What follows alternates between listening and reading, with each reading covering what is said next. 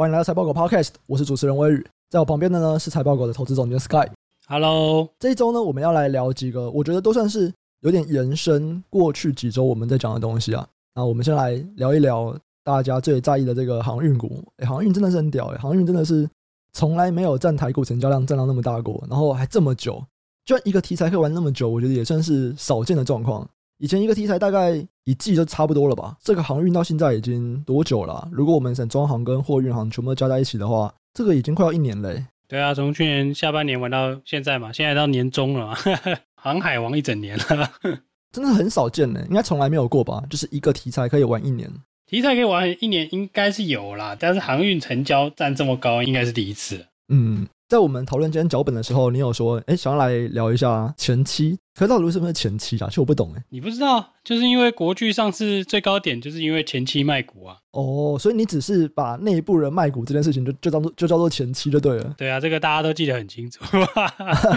好，你想要来聊一下台行，他卖了一点三二万张的阳明，那他手上还有二点八六万张，然后他说这二点八六万张他不会卖。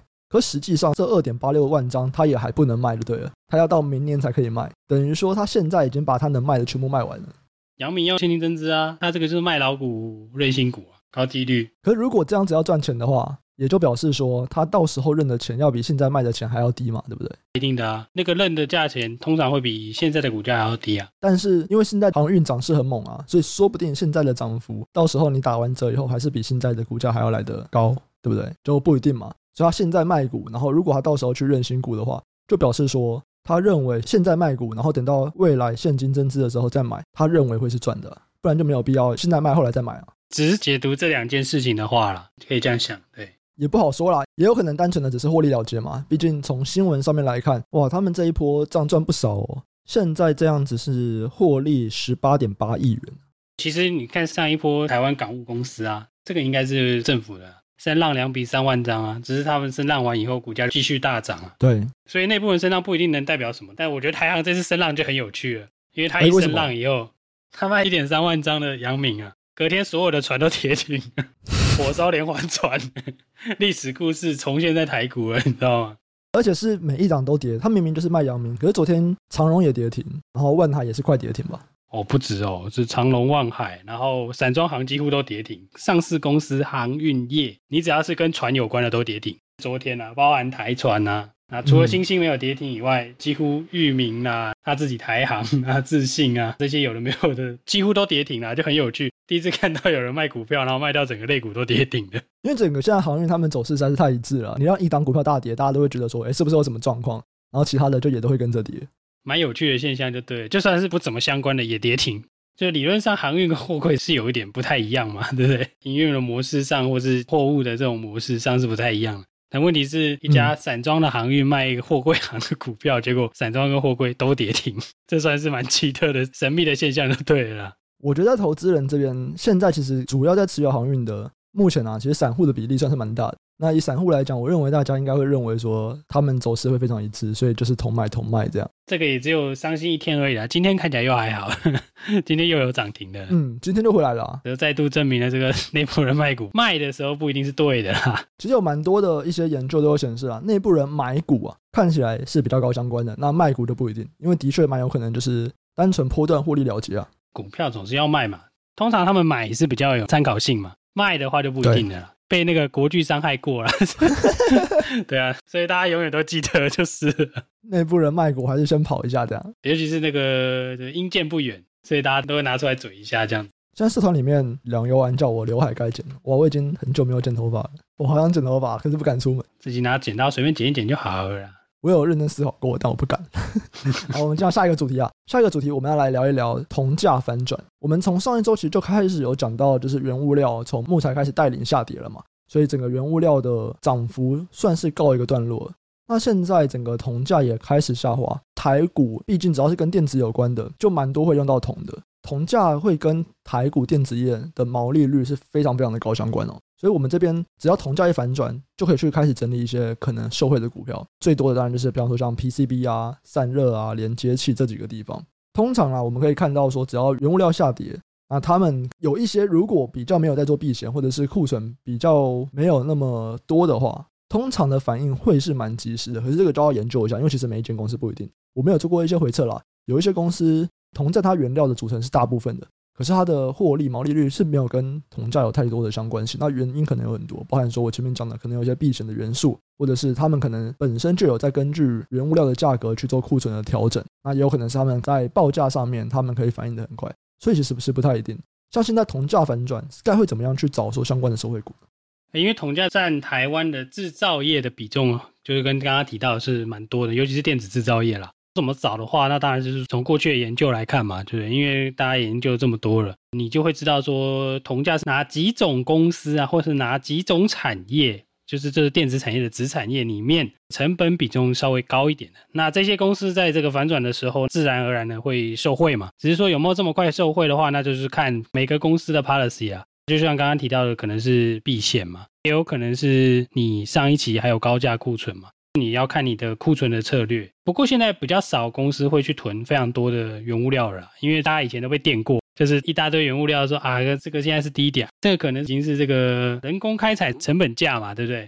结果哎，马上再叠个三层给你看，所以现在上市贵公司其实已经比较少去囤很多很多的存货了，就除非客户跟你讲说啊，你刚好囤这个，那输赢算我的，除非是这种特殊的状况了，不然他们其实不太会囤这么多这种八大台的贵金属了。不然就是一两个礼拜就跌两三成，这种跌幅就算是上市柜公司也是会受不了的。如果是说要怎么找的话，那我觉得你就是会要去找这些它的获利跟铜价相关性比较高的公司啦。那这里当然是指的是负相关嘛，对啊，就是铜价下滑，然后毛利向上的，获利向上的。那可能台股 PCB 就是一个很好的例子啊，因为它的那个铜箔基板嘛，就是很直接就是铜嘛，铜价在波动的时候，加工费也是会波动嘛。啊，或者像是散热元件啊，因为散热元件里面这些热管啊、热板啊，利用导热把热传递走的这些，其实也还是用铜啦。所以其实蛮多散热公司的主要的成本都还是以铜为主嘛。另外一个也是台湾就是传统被称为连接器王国嘛，连接器里面也都是铜啊。再延伸来，在电源供应器里面也都是铜啊。虽然大家告诉你说电源供应器里面铜很少啊，铜的比重没有这么高啊，但是他们的获利就是会跟这些东西有相关性啊。铜下跌，然后他们未来会受惠的题材就对。其实这个题材我觉得目前反映的算是蛮多了耶。铜箔基板的部分，不管像六二一三联茂啊、六二七四台药啊、二三八三台光电，他们因为现在不管是铜价反转的题材，或者是我们一直在讲的这种伺服器换机潮来临。哇，他们这几档都涨了蛮多，台光电六月现在就已经涨了三十趴。那你刚讲的像连接器也是，建核心现在是股价的历史新高啊。所以整个铜价反转的题材，现在是不是已经反映的算是告一个段落了？第一阶段已经反映的是预期嘛，现在就是大家预期心理啊，才刚反转，获利理论上不会这么快反应啦，对不对？你好歹客户的价格大家要瞧一下嘛。之前涨价的时候你不让我涨，跌价的时候我自然的我也要赚啊。就比如说这些上市公司啊，这是一个嘛。再来是说铜价跌的幅度跟你股价涨的幅度的比较啦。理论上我们是要去算说铜价下跌多少，那对你的获利可能会增加多少嘛？你再去估算你的目标价，然后再给予一个本益比。现在这么快反应，一定就是在反映市场的预期啦。所以说这个数值其实也不是很精确，那会不会在这一季出来？我觉得几率比较小啦。数字有明显好转的话，那可能会是比较后面的季度才会出现，先反映预期嘛，之后才会反映获利啦。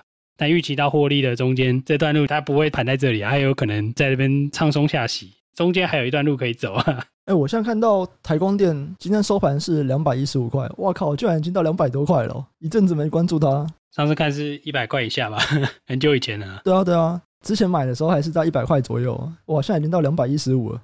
新的伺服器的平台第二季发表嘛，那看来伺服器的拉货潮要开始了，所以这些跟伺服器比较相关的个股，这些就是铜箔基板的厂商，因为切入了高阶的伺服器嘛，自然而然他们的涨价幅度啦，或者是说我们上涨的幅度会比较大嘛。再来是说传统的不利因素去除了嘛，就是铜价高涨，大家很担心，哎，结果铜价跌了，大家更放宽心的用力的买就对了。就延续我们上一周我们聊的这个主题嘛，整个原物料开始下跌，那接下来我觉得这个主题跟原物料也是有关啊，就是在讲车用晶片的问题。车用晶片它即将缓解，其实台积电从五月的时候就已经有预告，整个车用晶片吃紧的问题有望啊，在今年的第三季缓解。包含像瑞萨的产线现在也是全面恢复，所以整个车用晶片出货量会大幅上升。之前呢、啊，车盖股受到蛮大的打压，主要就是因为车用晶片短缺嘛，所以整个供应链都要被迫停工。因为你其他供应链有办法产出来，但我就是一个零件我没有，那车子就出不去，我就没办法做。所以整个车盖股相关的供应链都有点被迫停工，订单就出不了啊，也被迫堆积库存。那现在啊，因为开始有陆陆续续，不管是台积电有讲，或者是我们可以看到通用汽车，还有像 AXL，他们其实都有在讲说，晶片的问题即将会好转。这边都只是好转而已啦，他们估计还是会缺到二零二二年，就是今年下半年会开始好转，可是还是会缺这个车用晶片的问题。结果这个消息一出来，整个车用相关的车盖股全部都涨超多的，像宇龙涨了五成，胡连涨了三成五。啊，这个就瓶颈啊！当初大家第一季不是本来很看好，前几集我们就有提到嘛，就刚好日本恩智浦不是受到那个。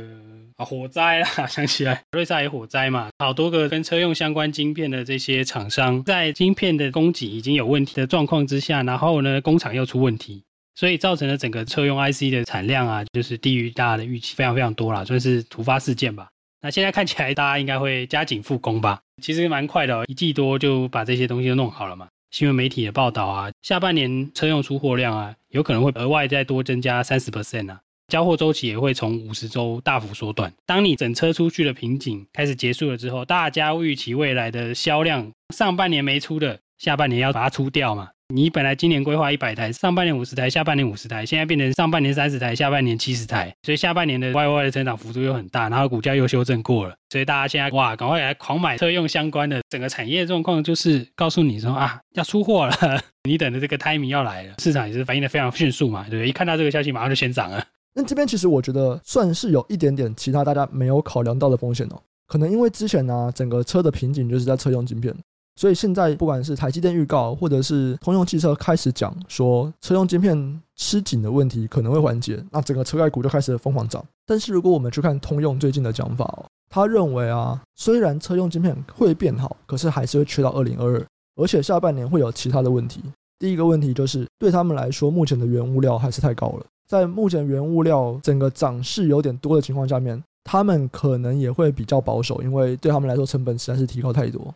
那第二个他提到的风险就是，在美国和中国以外的国家其实还没有摆脱疫情，因此在供应链，他提到的是马来西亚啦，可能也会让他们在供货这边其实还是没有那么的顺畅，所以出货还是不会有大家想的那么多。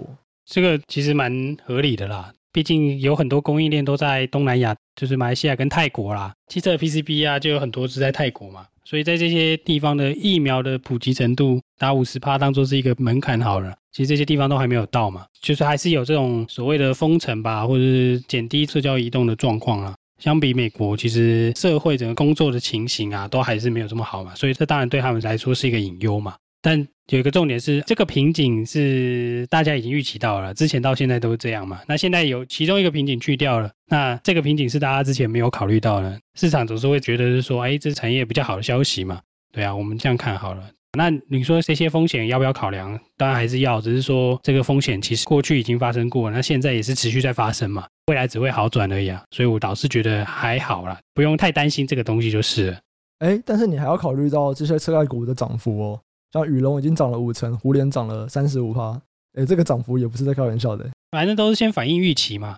通常你觉得涨很猛的，都是先反映预期啊。嗯，对啊，那你出来不如预期，这再跌就好了，是这样子啊，对不对？反正我先拉上去啊，大家先往它目标价前进嘛。对，前进到一定程度之后，如果获利没出来，哎，不如预期哦，那就开始卖股票啊。就提醒一下这些有买车盖股的朋友们啊，如果你有买的话，哎，的确，现在车用晶片会有缓解的状况。但是，就以汽车厂商那边的看法来看，很像还是有其他的风险啊。所以，如果今天在车上，哎，我觉得说不定就是赚到一段就可以获利了结了。因为目前对于整个车市的未来，我只能说还不是那么有把握。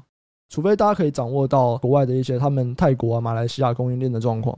原物料我们刚刚也有提了嘛，他们现在已经开始陆续在跌回来了。那这个问题，我相信可能在下半年会比较缓解。可是，在其他供应链的状况这边就还比较不确定。没错，没错。那最后一个我们要来聊的是八方云集的上市，这个东西蛮有趣的，因为我们在讲餐饮业应该是这一波疫情最大的受害者吧，就是我们讲一些不是连锁店的，一般我们的路边的小店这样子，这可能是一些最大的受害者，但是也是会有一些难得的受惠者。那比方说，就像是专注在外送服务的，我们这边有看到一个数据，就是 Foodpanda 跟 Uber Eats 最近的排名，第一名都是麦当劳，哎，麦当劳真的很棒。然后八方云集在 Foodpanda 是第二名，在 Uber Eats 是第七名。然后八方云集最近它是新贵要转上市了嘛？这个东西也算是蛮多人在关注的一个上市案。第一个，它是知名品牌；第二个，食品股其实都是台湾投资人相对而言比较喜欢的，因为它比较稳定。再来哦，这是疫情中大家会预期说，很像八方云集会是难得的受惠股。你有在研究八方云集吗？有啊，锅贴我我也是要吃一下，对不对？白饭吃腻了可以吃锅贴嘛，对啊。所以八方云集我觉得是一个蛮有趣的连锁店啦。而且，其实八方云集算是台湾比较少见的餐饮类型啊。哎，为什么叫少见？它比较像所谓的 QSR，就是快餐呐、啊。Foodpanda 跟 Uber Eats 的第一名都是麦当劳，可是麦当劳在国内感觉比较贵嘛，对。可是在美国，麦当劳就有点像便当嘛，美国便当，好不好？就美国便当嘛。那八方云集就是台湾便当店嘛，就是你平常会吃的啦。因为其实现在上市贵公司除了安心跟三商巧福，它在三商里面，对。那像这种的，你是每天会吃的，其实大部分都是餐厅哦，就是你不会每天吃的，嗯。你平常会是哦，今天想要吃一点爽的哦，或是我这个商业午餐，不要吃太差的，或者跟同事今天想要吃一个比较还行的，大家聚餐一下的这种类型嘛，譬如说王品嘛，譬如说瓦城嘛，你不会每天吃瓦城啊。瓦城那个价格你不会每天吃嘛？对啊，但全部里面这些价格带比较相近的，其实只有哎，真的就是发发云集是最低的。麦当劳其实也蛮低的，啊，你一餐也一百多块而已嘛。现在啦，现在看起来一百多块没有很贵了嘛。嗯，三张巧福牛肉面一百多块啊，那胡须张一百多块，其实这种是比较相近的啦。就是你每天会吃的，你会去买一个便当然后就带走了，就是日常的这种刚性需求吧。那跟餐厅的区别就会在这里，台湾上市贵公司。餐饮企业啦，比较少这种连锁类型啦。剩下的饮料我们不讲了。它是蒸水饺股啊？对，这真的是鸡蛋水饺。但你现在还敢讲鸡蛋水饺股很便宜吗？没有这种事，好不好？这个一百多块呢，超贵的，快要两百了。蒸水饺股是两百块的，不是只有五块。那其实八方云集它不只是八方云集这间公司哦，它还有另外其他几个品牌，例如说梁社汉排骨。去年他又买了那个单体嘛。其实我一直蛮期待他买单体之后到底要做什么事情。我们之前 Clubhouse 也有提过这件事情。那目前很像还没有看到什么大的转变啊。不过八方云集它其实就是不只是八方云集这个品牌而已，它还有其他的品牌。这个我觉得大家可能一开始听到的时候不会想到的事情。对啊，而且你一开始听到你就觉得八方云集应该 low low 的吧？你都认识它，但是你不知道它厉害在哪里。但我后来去查了一下它店数啊，蛮有趣的。你猜它几家店？呃，让我想一想，我就差一百家好了。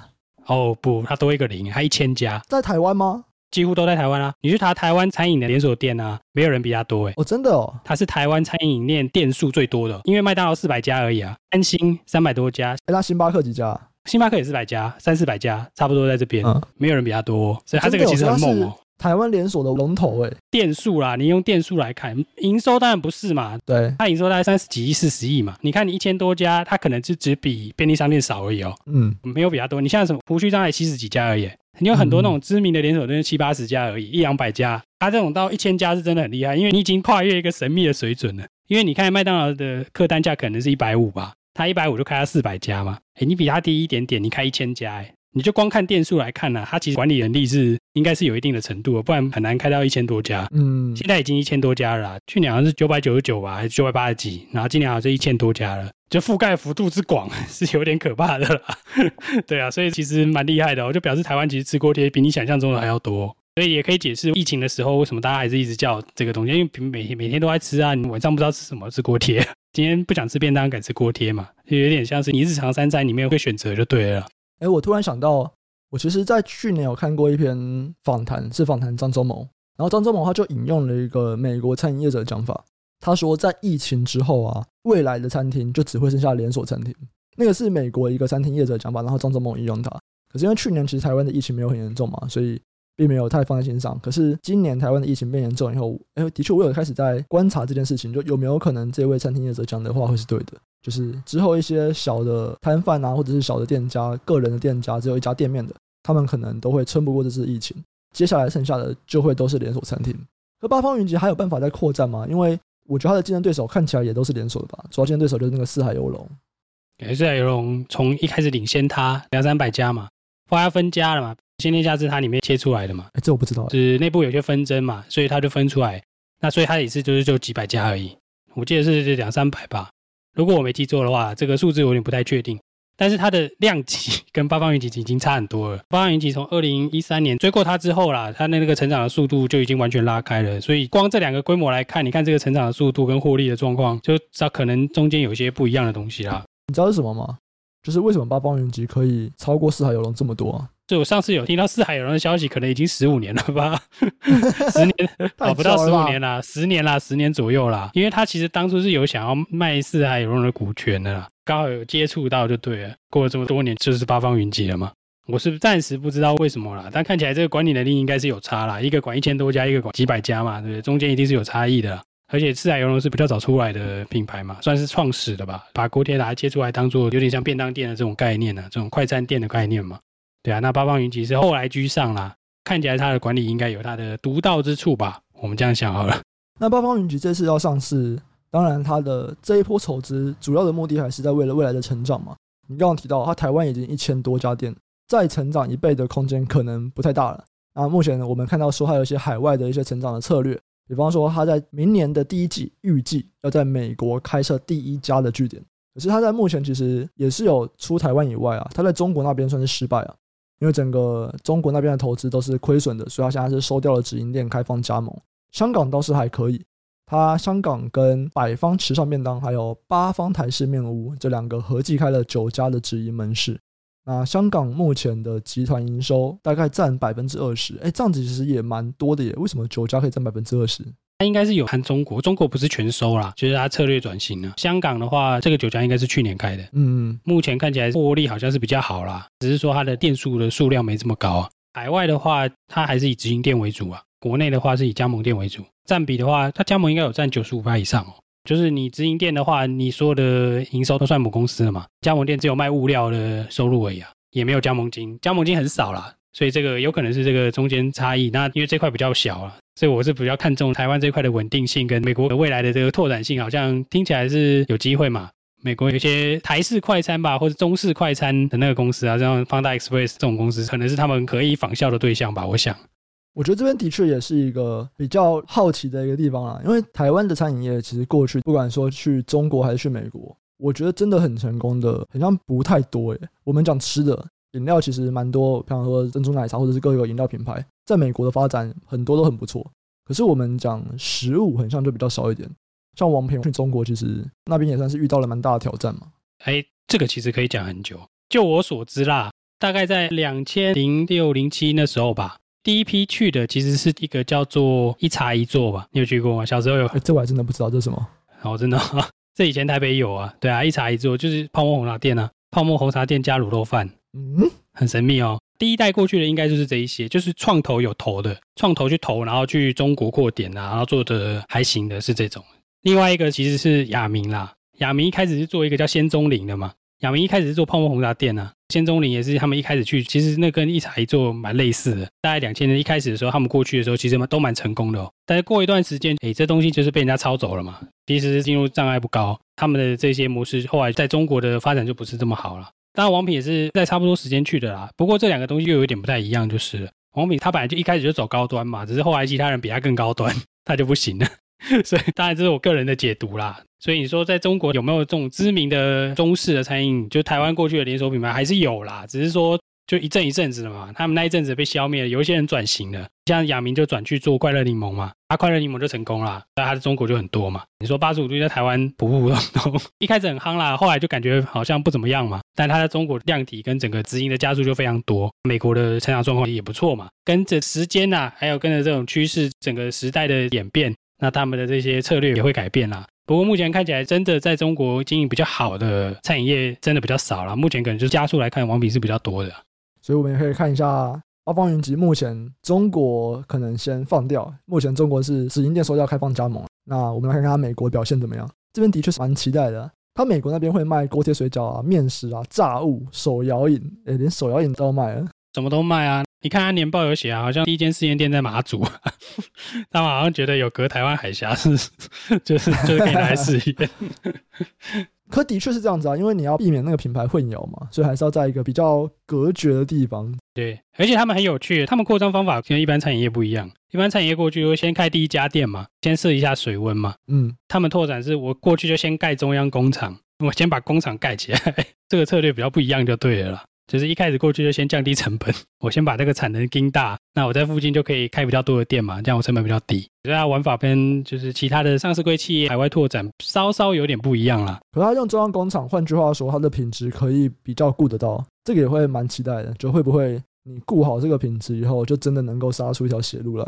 你只要前几家做的 OK 嘛，你这个规模化的速度会很快啊。简单来说，你成长会很快嘛，因为你中央工厂已经备好了嘛。嗯，一开始投入比较多啦，如果方向看对了，做的不错，那杠杆会很快就会拉起来，后面效益的展现会很快啦。如果是以上市柜企业来看，八十五度其实是先过去开几家店嘛，开的不错以后就开始盖一个中央工厂，那个就是过去的模式啊。不同的营运策略啦，各有好处啊，只是说未来增长速度的快慢，策略的不同有不一样的营运数字就对了。好，那我们接下来就是期待看它上市以后的表现会怎么样。我们讲的当然是它在获利上面的表现怎么样。它预计会在今年的第三季正式的挂牌上市哦，到时候应该也会有更多的一些消息啊，它也会讲它更多的一些布局的策略啊。那大家有兴趣的话，其实都可以去看一下它的一些公开说明书，蛮神秘的哦，都没有看到报告，只有看到公开说明书而已。虽然没有看到报告，但是它的股价其实也算是表现的还不错。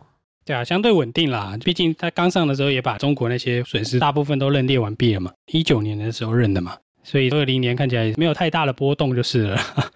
好，我们这一周的节目就到这边。那这边也稍微预告一下，我们接下来开始想要做一些产业相关的访谈。所以，如果啊你是产业的相关人士，就是正在业界工作的，然后可能比方说，不管我们前面讲的一些餐饮业啊，或者是车用相关的一些电子零组件相关的，只要是可以投资的产业啊，我们都会相当的有兴趣。然后我们想找人来访谈。所以，你对于这个产业如果是有一定程度的了解，都欢迎你联络我们。怎么联络呢？你可以寄信到财报狗的信箱 service at statementdog.com，s e r v i c e at statementdog，s t a t e m e n t 点 c o m。或者是直接到财报狗的粉丝专业私讯，然后说要找微语主持人，这样子都可以，然后我们就会有一些后续联络。我是蛮期待的啦。我现在有找了一些高尔夫球的，之前有在聊那个电商啊，或者是一些电子支付相关的产业，这边我们也都算是蛮有兴趣的。那我们可能会聊一下说这个产业在国内的发展可能是怎么样。欧美啊，中国他们的发展又会怎么样？我们比较不会聚焦在单独的公司，我们希望是去聊整个产业的状况。我们当然也会去试图的找一些我们可能有兴趣的产业，那看有没有办法请一些公司的 IR，或者是 PR 来跟我们聊一聊。那也欢迎，如果我们的听众，不管你是在上市公司担任 IR，或者是投资人关系，或者是公众关系的，诶，都欢迎来跟我们联络。那也许我们可以来看一下，说我们可以怎么样聊这个主题。那我们这一集节目就到这边，我们下周再见，拜拜，拜拜。